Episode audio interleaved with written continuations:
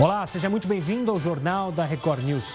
Essa edição também está ao vivo no nosso canal do YouTube e no Facebook da Record News. Participe pelo Twitter com a hashtag JRNews. Agora vamos aos destaques desta quarta-feira. Dessa segunda-feira, perdão. Governador do Rio de Janeiro prorroga isolamento até o fim de abril. Wilson Witzel diz que medida serve para proteger o interesse da coletividade. O uso de máscaras passa a ser obrigatório para moradores de Mato Grosso.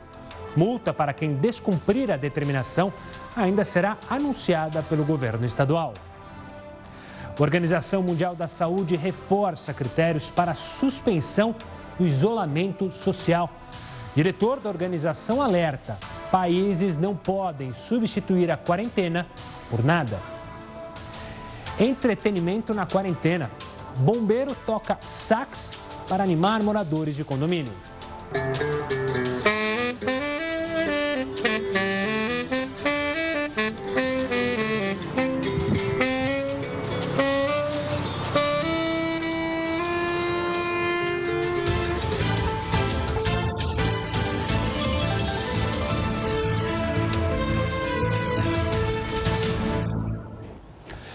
São 9 horas e 3 minutos. O governo de Santa Catarina é, deu autonomia para que prefeitos decidam sobre a reabertura de comércios de rua e até hotéis.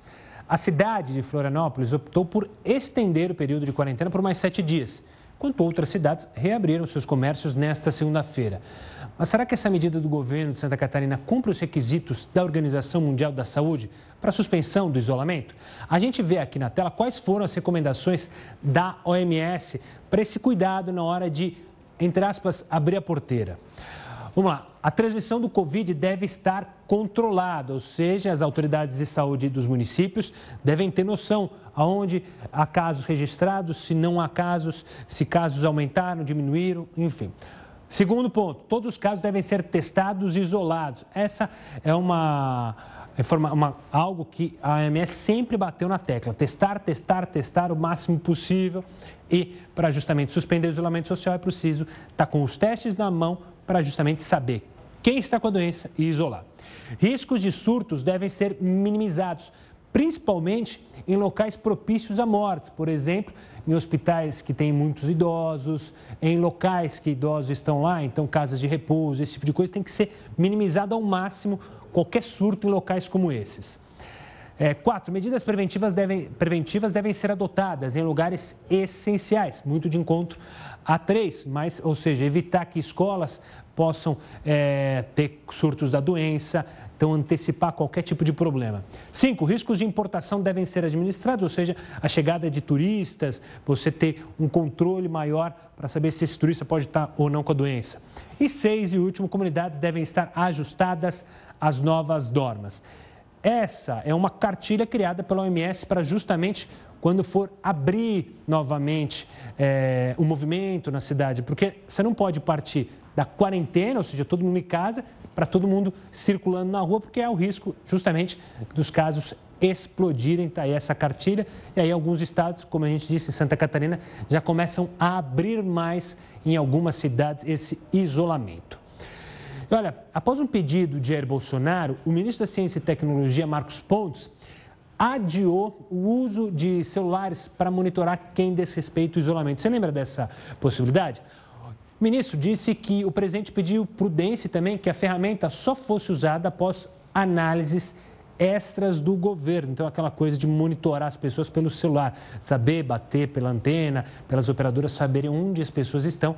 O presidente pediu prudência, o ministro então acatou a ordem do chefe de Estado para olhar melhor para isso antes de tomar uma medida.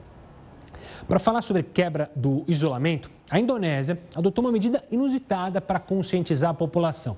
Mas quem conta os detalhes para a gente é o professor Heródoto Barbeiro. Antes de mais nada, uma boa noite, Heródoto. Como foi de final de semana? Tudo bem? Tudo bem, Gustavo. Olha, tem acontecido cada coisa no mundo extraordinária em relação a esse coronavírus, né? E às vezes a gente tem que buscar essas histórias, que são coisas assim, um pouco mais uh, descontraídas, porque o noticiário é muito pesado, as coisas são muito duras, sei lá. Sim. Então eu fui olhar lá na Indonésia e descobri o seguinte: uma pequena cidade da Indonésia, eles não sabiam como fazer as pessoas ficarem em casa.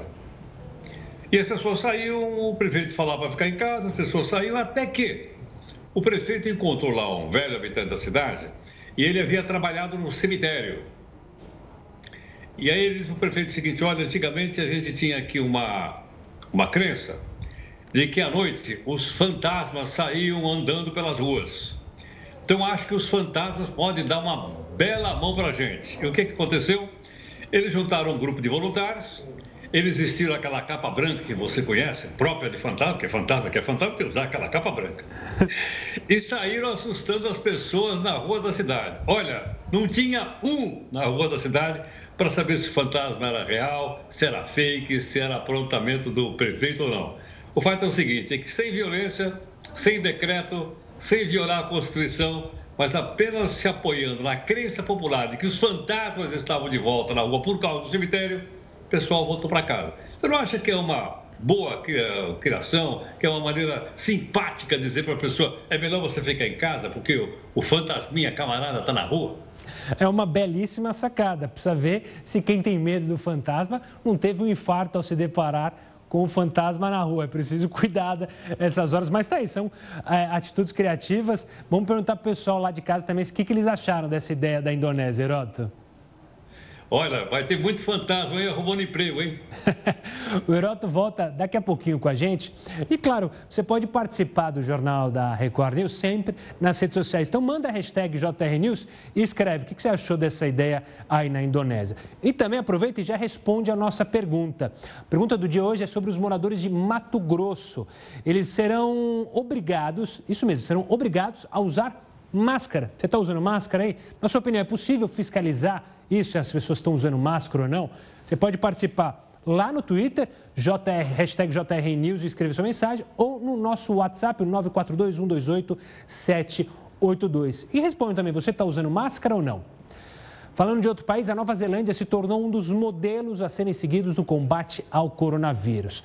Você vai ver quais foram as estratégias adotadas por eles já já. Enquanto isso, eu te espero em mais uma live do Jornal da Record News. Continue conosco.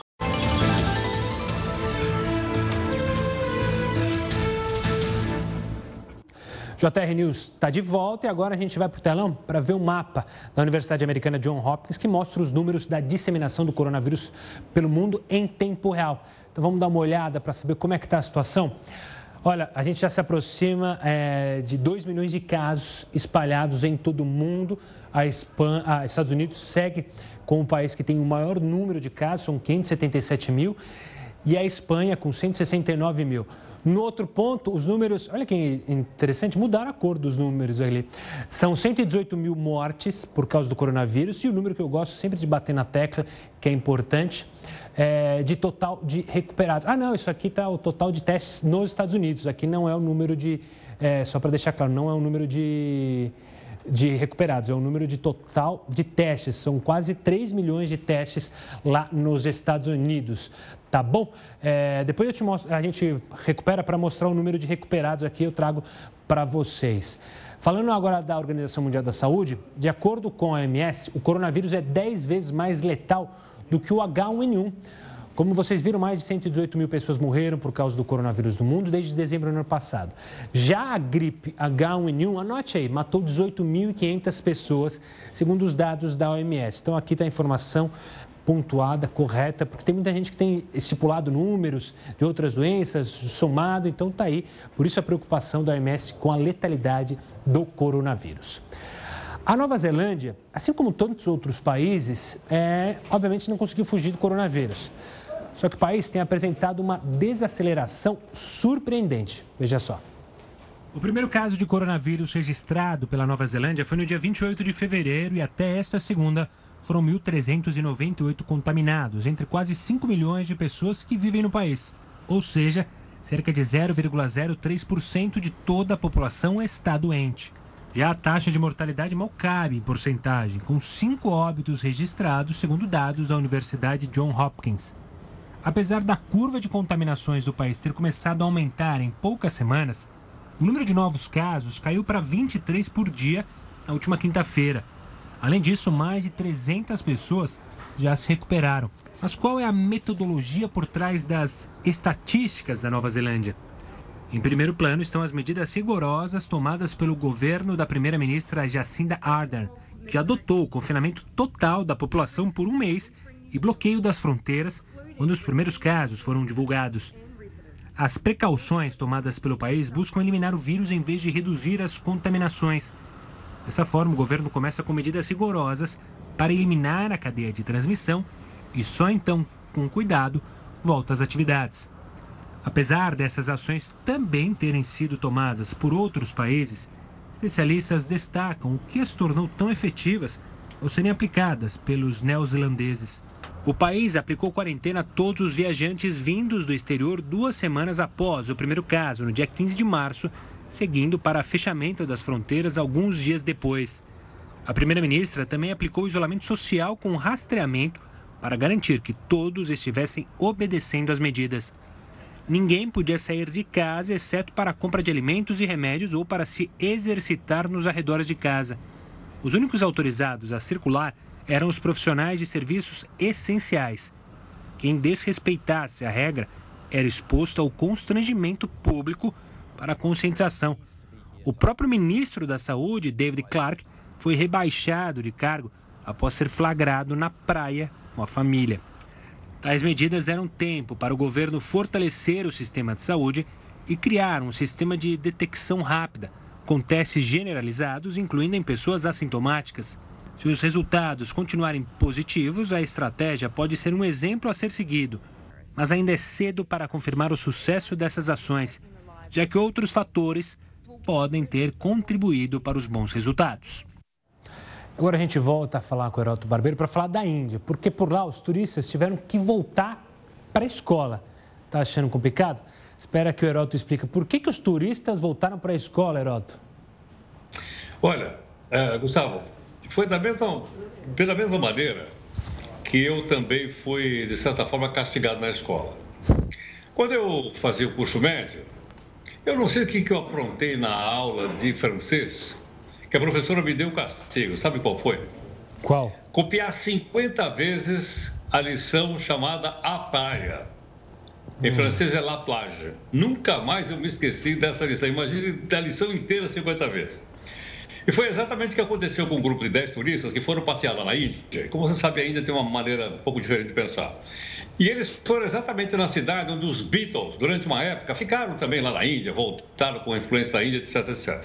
E disseram para eles, o senhor não pode não, o senhor vão ter que ficar no hotel, não pode ir em lugar nenhum, porque tem um isolamento aqui na Índia. E eles resolveram ir de qualquer forma. Bom, aí eles foram pegos pela autoridade. Sabe o que aconteceu? Eles foram condenados, condenação, cada um, escrever 500 vezes. Eu saí sem autorização. Peço desculpas por isso. Escreveram 500 vezes para não ir na cadeia. Se você multiplicar por 10, só aí foram 5 mil respostas dizendo: olha, me arrependo de ter saído de casa e ter pego uma, uma lição de casa como essa. Escrever 500 vezes para não ir preso. Então você veja que não é necessário exatamente você botar ninguém na cadeia. Né? Porque você faz uma coisa como essa, além do indivíduo ficar extremamente envergonhado, ela, ela é muito, muito, muito eficaz ao estilo da Índia. É, e principalmente com o turista, né? Porque por ser um cidadão de outro país, pode criar um, um mal diplomático em você prender ele. Você toma uma medida dessa, o que, que a embaixada do outro país vai falar? Não vai falar nada, vai falar, tá certo, fez muito bem feito, não é verdade? Agora, Gustavo, sabe o que foi melhor para eles? Que eles são de origem inglesa, tiveram que escrever em inglês. Você imagina se eles tivessem que escrever em hindi, que é a língua oficial da Índia, ia ser muito mais difícil. Ah, ia demorar ficar uns cinco anos para tentar conseguir terminar. Heroto, volta daqui a pouquinho com a gente. A gente, continua, a gente volta aqui para o Brasil para falar do Amazonas. Por lá, os casos de coronavírus seguem aumentando e o sistema de saúde enfrenta problemas para dar conta da demanda. 13 de março foi confirmado o primeiro caso de uma pessoa infectada pelo novo coronavírus no Amazonas. Após um mês, já são 1.275 pessoas confirmadas, 71 mortes e o sistema de saúde não suporta mais atender os doentes. O Ministério da Saúde anunciou em entrevista coletiva no sábado várias medidas para tentar conter a crise de saúde no estado. Para o Hospital Delfina Ziz, referência em Manaus para o tratamento de doença, o governo federal vai enviar 15 milhões de reais para aumentar a capacidade do complexo hospitalar com a contratação de novos profissionais da área de saúde e cerca de 350 novos leitos que serão instalados. O novo balanço, divulgado pela Fundação de Vigilância em Saúde do Estado do Amazonas, nesta segunda-feira, aponta que na capital são 1.006 casos e 269 no interior do Amazonas, espalhados em 16 municípios. Desses confirmados, 194 pacientes estão internados e 700 pessoas aguardam o resultado do exame para saber se estão ou não infectados pelo vírus. Há também 147 pessoas fora do período de transmissão da doença.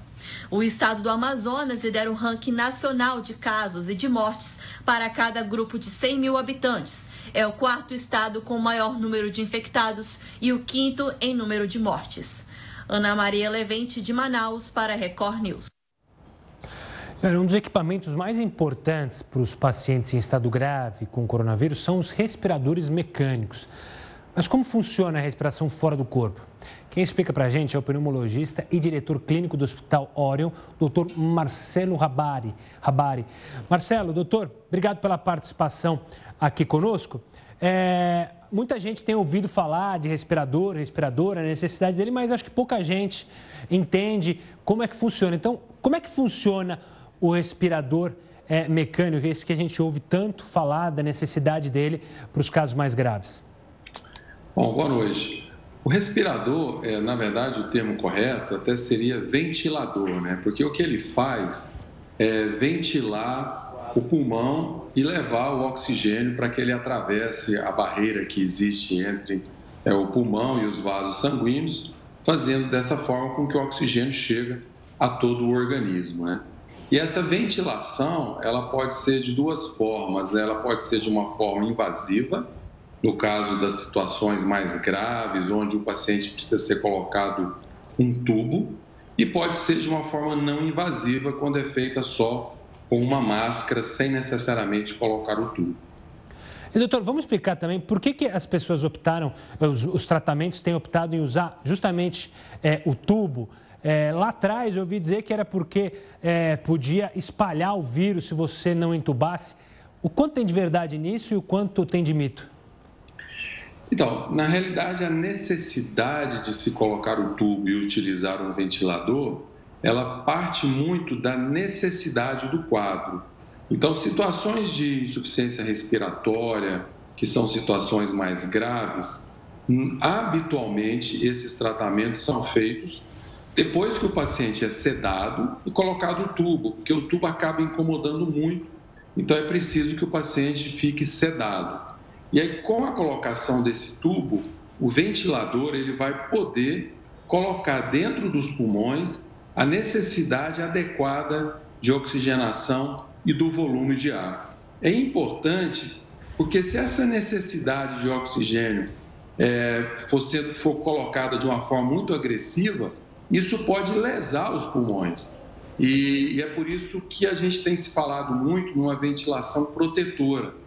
Na verdade, seria o mínimo necessário para garantir que o oxigênio esteja no sangue e, com isso, os tecidos possam não sofrer, não ter uma situação mais agravada. Né? Doutor, a gente também viu é, em reportagens a possibilidade de um respirador ser utilizado para mais de uma pessoa, ou seja, duas até quatro pessoas. É, isso não atrapalha é, em nada essa divisão do respirador? Então, isso seria. Um, isso já aconteceu né, em, em situações específicas, mas de de catástrofes ou situações onde você não consegue ter os equipamentos, mas é preciso ficar claro que eu preciso ter pessoas da mesma altura, do mesmo tamanho, do mesmo peso, o mesmo grau de doença. Porque senão vai acontecer o que eu falei agora há pouco. Eu, algumas pessoas podem estar precisando de um volume, de uma pressão maior do que as outras. E aí, se eu der para a mesma pessoa a mesma quantidade de volume que seria a quantidade de ar que é jogado para dentro do pulmão, e a mesma quantidade de oxigênio, se essas pessoas tiverem pesos diferentes e principalmente se elas tiverem doenças diferentes ou comprometimento diferentes da mesma doença, como no caso agora da Covid, aquilo pode ser bom para um, mas para o outro pode ser deletério. Então é uma, é uma medida é, extrema, né, uma necessidade extrema, mas vai ficar longe de ser uma medida ideal de tratamento desses pacientes.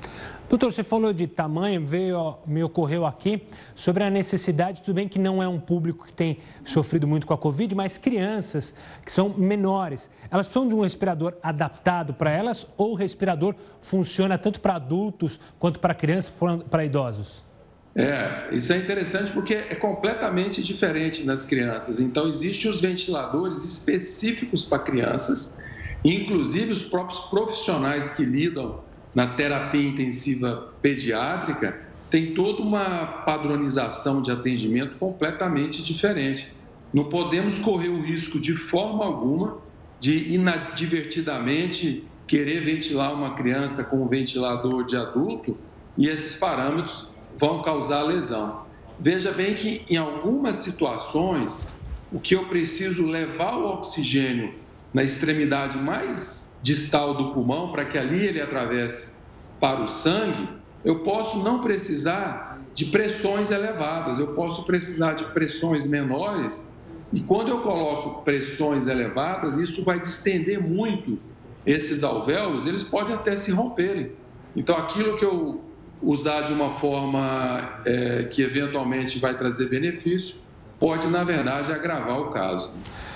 Doutor, é, quando eu ouço o senhor falar, e acho que o pessoal de casa também, percebe-se que não é algo tão simples. Um respirador precisa de uma habilidade para ser manuseado. Por isso a preocupação tanto da OMS quanto do Ministério da Saúde em ter profissionais preparados, ou seja, respirador sozinho não salva vidas. Precisa de gente preparada para usar, é isso mesmo? É, você tocou num ponto fundamental que precisa de ficar bem esclarecido porque os profissionais que lidam com pacientes em ventilação mecânica, eles têm uma curva de aprendizado e eles têm todo uma, um nível de conhecimento para que, eles, que possa ser utilizado nesse momento crítico. É, nós estamos vendo na, na Covid momentos que o paciente sai de um, de um quadro de estabilidade e ele, em poucas horas, entra num quadro de insuficiência respiratória grave. E a habilidade de adaptar esse ventilador ao paciente é fundamental para os dias é, que se seguirão.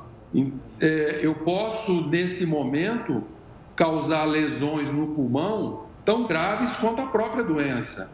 Então, a habilidade de lidar com pacientes em terapia intensiva é fundamental. Não podemos entender, é claro que há um fator limitador atualmente grande, que são os ventiladores, mas mesmo com a chegada desses ventiladores, eu preciso, é preciso que tenha equipes treinadas e capacitadas, porque senão vai dar aquela falsa percepção de que se resolver um problema do ponto de vista, digamos, econômico, e que está tudo resolvido. Então, na verdade, é só uma parte do processo. E para deixar bem claro para o pessoal, para entender, quem é, comanda o respirador é a equipe da UTI, a equipe da UTI que normalmente é composta por técnicos de enfermagem, enfermeiros e os médicos plantonistas. Como é que funciona essa dinâmica de quem controla o respirador? Olha, de quanto pressão, quanto que eu tenho que usar aqui e acolá? Então, esse, é, esse controle refinado ele é feito por uma equipe multidisciplinar. Além da equipe que você falou, eu acrescentaria também os fisioterapeutas e os médicos é, intensivistas, os médicos pneumologistas que estão assistindo esse paciente, é, eles têm habilidade em fazer esse controle bem refinado no momento que esse paciente está sendo tratado de forma crítica. E esses ventiladores, é, eles são eles têm uma, um, um microprocessamento dos seus dados e que a cada momento que eu percebo a variação que acontece na interface entre o paciente e a máquina, eu tenho que fazer novos ajustes. Uhum. Isso eu diria para você que tem feito muito a diferença na sobrevida desses pacientes com insuficiência respiratória é, da Covid, né? A gente didaticamente divide a doença em três fases, né? Uma fase verde, que é aquela fase inicial que a grande maioria das pessoas vão ficar em casa, a fase amarela, que é a fase da pneumonia, e a fase vermelha, que é essa fase da insuficiência respiratória, onde o paciente tem que estar no ambiente de terapia intensiva, ele tem que ter uma equipe qualificada e essa equipe precisa estar protegida para que ela possa cuidar do maior número de pacientes possível. Doutor, quero agradecer demais a sua participação e a explicação para detalhar como é que funciona o respirador e a necessidade de profissionais capacitados para operar esse respirador e, claro, salvar o máximo de vidas possíveis. É, obrigado, doutor, e até uma próxima. Eu que agradeço. Uma boa noite a todos. Lembrando que se você pegou essa entrevista pela metade, já no finalzinho, ela daqui a pouco está no YouTube também, nosso canal no YouTube, que já se aproxima a mais de um milhão de inscritos. Você, se não se, se inscreveu ainda, se não fez a inscrição, Faça agora e fique bem informado, informação de graça, de fácil acesso, para você entender sobre o que está acontecendo, tanto no Brasil quanto no mundo, relacionado a esta pandemia. Aliás, a pandemia mudou os hábitos dos consumidores. Os negócios online, por exemplo, ganharam ainda mais relevância. A gente vai para mais uma live, mas na volta a gente traz detalhes sobre essa mudança no consumidor. Continue conosco.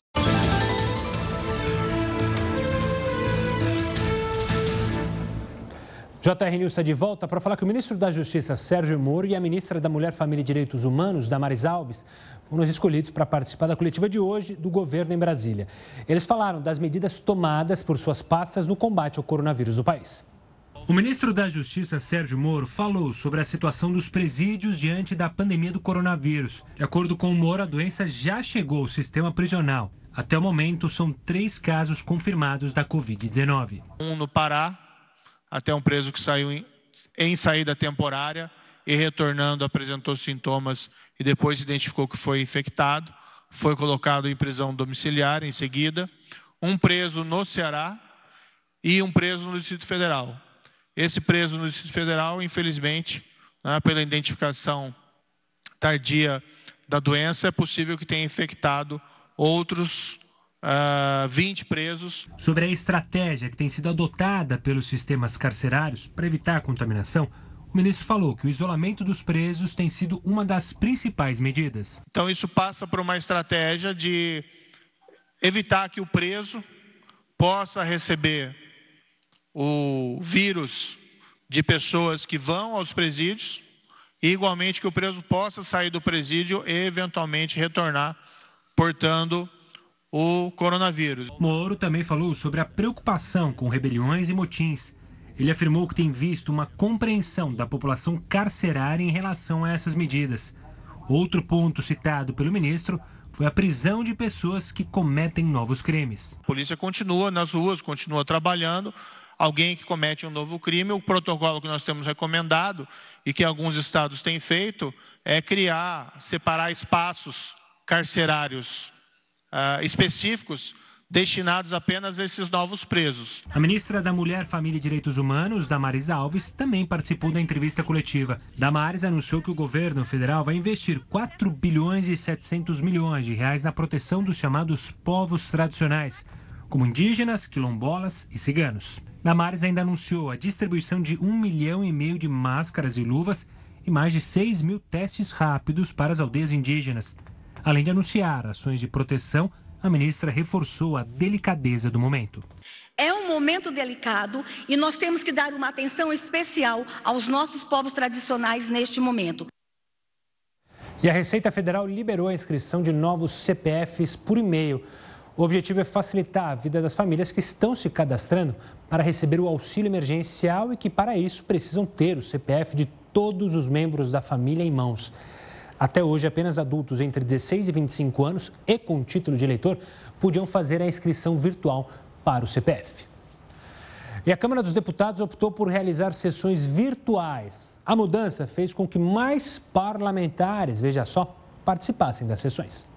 A maioria dos deputados participa das sessões com a ajuda de celulares em escritórios ou em casa mesmo. Os únicos que continuam no plenário são o presidente da casa, integrantes da direção e líderes partidários. Só para você ter uma noção da diferença entre as presenciais e as virtuais. Neste ano, a sessão dentro da Câmara, em que mais deputados compareceram, teve 476 pessoas. Já as feitas pela internet nunca tiveram menos de 478. E mais de 500 parlamentares registraram presença em sete sessões.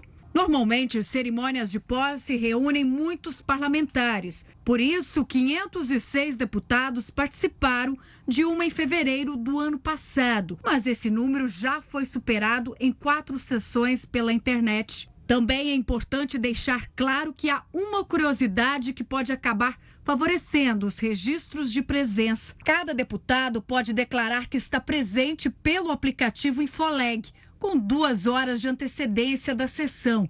E a presença é mantida mesmo quando os deputados não acompanham efetivamente. Antes da Câmara migrar para o mundo virtual, foram criados novos endereços de e-mail para os deputados para que as contas sejam acessadas apenas pelos proprietários e não pelas equipes deles, como é de costume. Todos os projetos de lei e requerimentos são enviados pelo próprio deputado por esse novo e-mail. Cada sessão tem no máximo cinco horas. E olha, por causa do isolamento social e a suspensão das atividades das lojas físicas, muita gente teve que optar pela compra na internet. Um estudo recente apontou um aumento de 40% no volume de negócios das redes de varejo online. Para entender quais são as mudanças no comportamento do consumidor, nós convidamos o Tom Santos, que é publicitário e CEO da agência Newton, para falar mais sobre essa mudança de hábito meio que provocada, né, Tom? Mas, de qualquer forma, é, tem mostrado dados relevantes. Eu queria que você destacasse o que vocês encontraram é, na pesquisa realizada por vocês para falar do consumo, do, do cliente que estava acostumado a ir comprar as coisas do mercado e agora está tendo que optar pelo online. O Jornal da Record News. De fato, isso tem acontecido. É, o aumento foi de, de média entre 30% e 40% do consumo médio de internet. Né? É, a mudança, inclusive, é no tráfego, as pessoas estão acessando com um comportamento parecido como antes da pandemia aos domingos. Então, você tem o acesso durante o dia todo, crescendo após o meio-dia e muito forte à noite também. E, de fato, o consumo cresceu muito. Então, a gente teve é, alguns segmentos, como supermercados, que chegaram a ter até 180% de aumento né, na busca e na compra de produtos de alimentação. Geralmente, esse crescimento tem sido atribuído a produtos de necessidades básicas, como alimentação em si, e também produtos relacionados à saúde. Né? Então, sabonetes, é, álcool em gel teve 5 mil por cento de crescimento, é, é, soro fisiológico, entre outros produtos que estão diretamente relacionados ao combate do vírus também. Então, olhando para essa situação, como é que as empresas podem trabalhar positivamente tanto para a marca delas, quanto até para o consumo, para vender mais. Afinal, há uma necessidade de caixa de várias empresas, tanto das grandes quanto das pequenas. Sem dúvida. É, isso tem mudado muito grandemente as empresas, tanto internamente, porque passaram a adotar uma cultura diferente de lidar com seus funcionários, né? Todos de home office, muitas empresas que não acreditavam nesse formato de trabalho foram obrigadas a adotá-lo e estão vendo que funciona, né? É uma eficiência muito grande. E com relação àquelas que não tinham, por exemplo, um serviço de delivery ou serviços online, passaram a investir nisso. Então a gente vê grandes varejistas é, aumentando, por exemplo, a, a, abertura para que comércios acessem seus marketplaces e possam fazer vendas por lá, é, fornecendo ferramentas né, tecnológicas, desde comunicadores como o WhatsApp, até comunicadores e, e ferramentas próprias, para que seus vendedores continuem ativos, continuem vendendo pela internet. E tem companhias que, inclusive, é, mudaram suas unidades fabris para que elas passassem a produzir, por exemplo, álcool gel, ou montadoras que passaram a, a produzir os, os, aparelhos respiratórios. Então, é uma mudança cultural, tanto do consumidor, que passa a consumir e acreditar mais na compra online, né? o crescimento realmente mostra isso, quanto das empresas que estão facilitando esse acesso ao digital e também estão mudando a sua cultura para se adaptar a essa situação. A questão do engajamento das empresas também é importante neste momento, ou seja, se mostrar positiva diante aos acontecimentos, é, mostrar ideias de campanhas, como que isso a empresa tem que lidar? Sem dúvida. É, a gente aqui que somos uma agência digital e atendemos clientes de diversos segmentos, por exemplo, percebemos isso dos nossos clientes. Né? A gente atende, por exemplo, um, um plano de saúde, um dos maiores planos de saúde do país, que voltou toda a sua comunicação para informar as pessoas, para tranquilizar e para dar, é, prover ferramentas para que as pessoas continuem sendo atendidas, como a telemedicina. Né? Então, a gente tem um serviço onde o, o, o, paciente ele pode ligar para o médico e pode ser atendido ali para receber pelo menos os primeiros atendimentos ou ter uma orientação, não precisa se deslocar e ir até um hospital. É, a gente atende, por exemplo, empresas do mercado imobiliário que passaram a se adaptar a criar é, feirões online, a criar é, serviços de tour virtual e de venda, inclusive online. É, adotaram, por exemplo, serviços de contratação digital, de assinatura de contratos digitais, tudo para que seus vendedores, é que essa roda né, da, da, da economia não, não, parasse de girar. E, de fato, isso tem acontecido muito. Tom, quero e tem modificado, né? A gente tem percebido que é, é possível fazer negócios né, do home office, é possível manter a economia ativa com todo mundo protegido dentro de casa. Tom, quero agradecer demais a sua participação e as suas análises sobre esse momento que a gente está passando e possivelmente acelerando essa questão online nas nossas vidas. Cada vez a gente deve ficar menos offline. Obrigado pela participação, Tom, e sorte dúvida. e sucesso. Eu que agradeço. Muito obrigado. Boa noite a todos. Você que acompanha o Jornal da Record News, eu quero lembrar que a gente está ao vivo no YouTube também. Caso você é, queira se informar a hora que você quiser, recuperar essa entrevista, é só ir no nosso canal e acompanhar também. Tem muita coisa legal feita só para o nosso canal do YouTube, News. Algumas pessoas estão dizendo aí que a China pode ter responsabilidade pela pandemia. Será que isso é verdade? Nada melhor do que um especialista para responder. A gente vai para a terceira live do jornal e na volta muito mais informação para você. Continue conosco.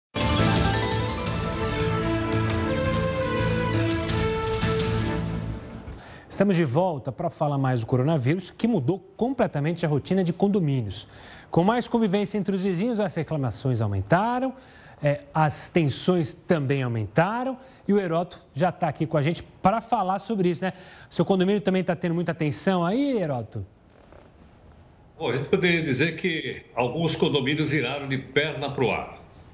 E acho que hoje uma das profissões, assim, vamos dizer, mais uh, difíceis é você ser síndico de condomínio. Por quê? Porque o pessoal está mais no condomínio, tem mais problema, mais reclamação, mais isso, mais aquilo. Você imagina, por exemplo, o seguinte: imagine que o condomínio resolveu colocar na porta de casa aquele pano úmido com cloro para que você limpasse o pé antes de entrar em casa. Tudo bem, você pode fazer isso dentro da sua casa. Não, mas o cara quer colocar dentro do corredor Aí o condomínio da frente diz, mas pera um pouquinho, dentro do corredor não pode, porque isso é área comum. Isso é só uma das confusões. A outra confusão é o seguinte, pode a quadra de esporte ficar aberta ou não pode? Há quem entenda que pode e há quem entenda que não pode. Então, se o síndico deixa aberto, uns reclamam. Se ele manda fechar, outros reclamam. Mas você veja que é uma situação incrível, porque algumas decisões teriam que ser tomadas pela Assembleia do condomínio.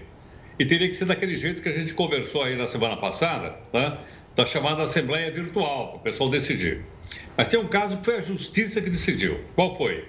Uma pessoa do prédio achou o seguinte: não teria condições de pagar nem o aluguel, nem pagar o condomínio, e ela resolveu ir embora. Só que ela voltou para pegar os seus pertences, a geladeira, a televisão, etc. E o síndico disse: não, não vai tirar nada aqui, não, porque você não paga o condomínio. Olha, ela entrou na justiça e a justiça decidiu se ela tem sim o direito de retirar a coisa lá de dentro.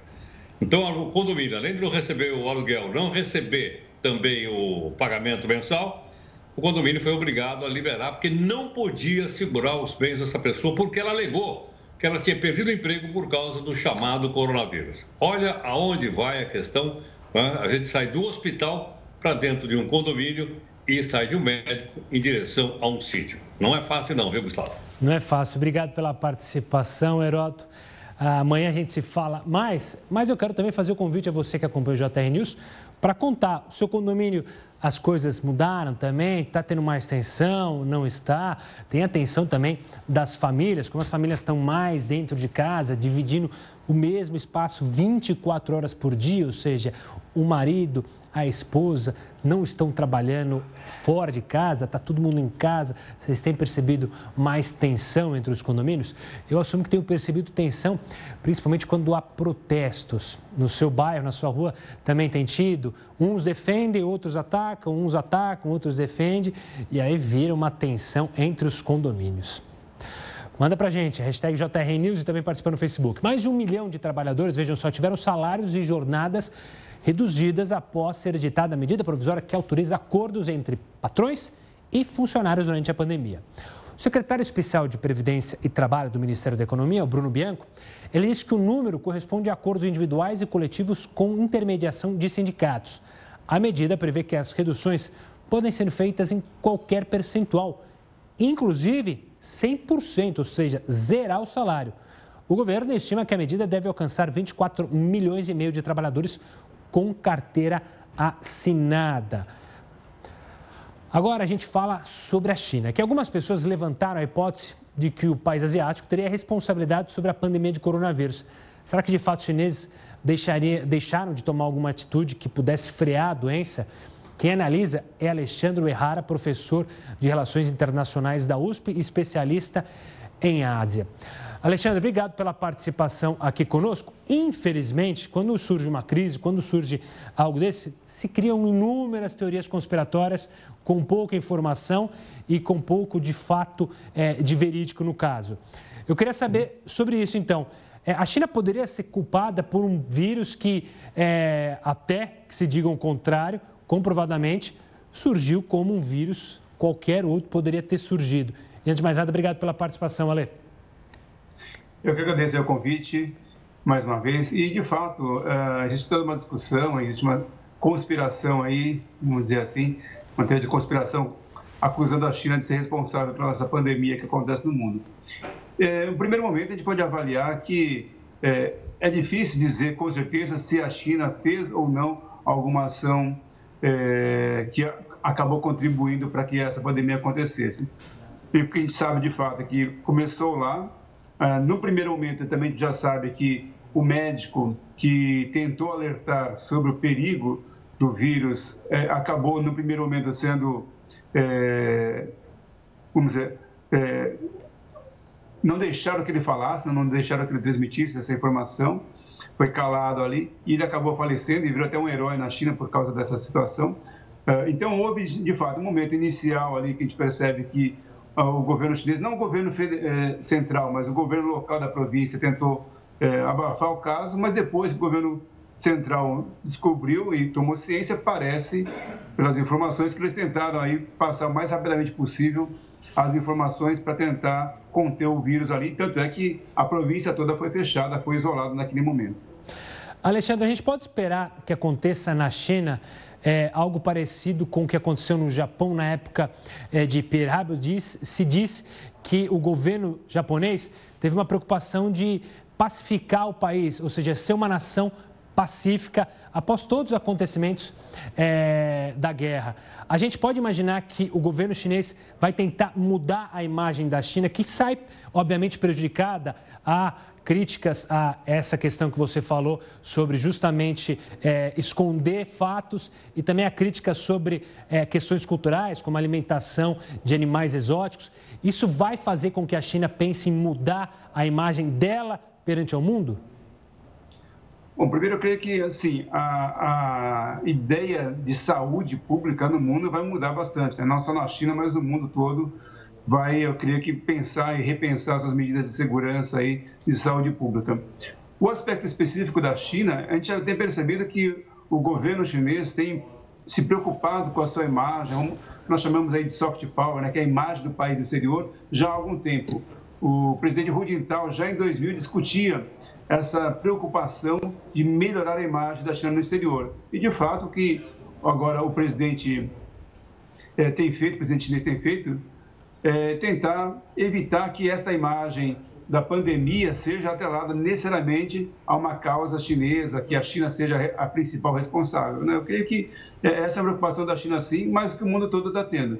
E só para fazer uma contraposição, é, a China, naquele momento, quando começou a estabelecer políticas de combate ao coronavírus, era ainda uma experiência primeira, eles foram os primeiros a terem a epidemia ali. E a gente vê no mundo ocidental alguns países e alguns governantes que, apesar de terem visto já a experiência chinesa, todo o problema que tiveram lá, ainda resistem até hoje a adotar medidas mais protetivas da população. Alexandre, uma das corridas que acontecem no mundo hoje é uma corrida para se buscar uma vacina 100% eficaz, um medicamento 100% eficaz. Uma das é, preocupações, imagino que da China também. A China também tem essa preocupação de trazer um, um remédio para solucionar os problemas. Você acha que vai ser algo que o governo chinês vai focar cada vez mais em seus cientistas, em seus laboratórios? Olha, uma preocupação que eu vejo neste momento, não só em relação a essa iniciativa chinesa, mas é em relação a esse problema do coronavírus, que demonstra que os países, os governos, é, é um problema global, um problema de saúde pública global, que começou na China com a epidemia, ou pelo menos ganhou maior repercussão, mas os governos têm tentado adotar políticas né, ou respostas muito individualistas. Né? Cada país se fecha numa busca de solução própria, fecha as fronteiras, fecha e restringe a circulação de pessoas. É, e às vezes não adianta fazer isso, né? Porque mesmo que você consiga resolver num país, se você não resolver nos outros países, eventualmente mais, pro, mais, mais pobres, é, essa doença pode voltar a acontecer e pode se proliferar. Então, a cooperação internacional, não só da China buscar a vacina, mas que outros países possam conjuntamente colaborar para combater o coronavírus, eu creio que é fundamental. Alexandre Errara, obrigado pela participação aqui conosco e pela análise. Um forte abraço e até uma próxima. Eu que agradeço o convite aí. Boa noite a todos. Saúde a todos. Uma boa noite, Alexandre. Bom, falando aqui de Brasil, é, o país lamentou hoje a perda de um cantor, um ser sensacional. A última publicação de Moraes Moreira nas redes sociais foi justamente um cordel sobre a quarentena que a gente está vivendo.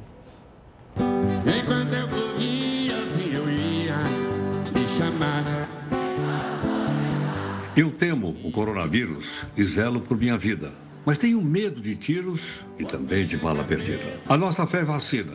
O professor que me ensina será minha própria lida. Assombro minha pandemia que agora domina o mundo, mas tenho uma garantia: não sou nenhum vagabundo porque todo cidadão merece atenção. O sentimento é profundo. Eu não queria que essa praga, que não é mais do Egito, não quero que ela traga o mal que sempre eu evito. Os males não são eternos. Os recursos modernos estão aí, acredito. De quem será esse lucro ou mesmo a teoria? Detesto falar de estupro, eu gosto de poesia. Mas creio na consciência e digo não a todo dia. Não tenho medo de excesso, que seja em qualquer sentido, mas também do retrocesso, que por aí, escondido, às vezes é o que notamos. Passar o que já passamos jamais será esquecido. Eu aceito a polícia, mas quando muda de letra e se transforma em milícia, odeio essa mutreta. Para combater o que alarma, só tenho mesmo uma arma, que é minha caneta, com tanta coisa indacismo. Estão na hora do dia. Eu digo não ao machismo, também misoginia. Tem outros que eu não aceito, é o tal de preconceito e as sombras da hipocrisia. As coisas já foram postas, mas prevalece os relés Queremos sim ter respostas sobre as nossas Marielles. Em meio ao mundo efêmero, que não é só questão de gênero, nem de homens e mulheres, o que vale é o ser humano, a sua dignidade. Vivemos no mundo insano. Queremos mais liberdade para que tudo isso mude. Certeza, ninguém se ilude. Não tem tempo nem idade.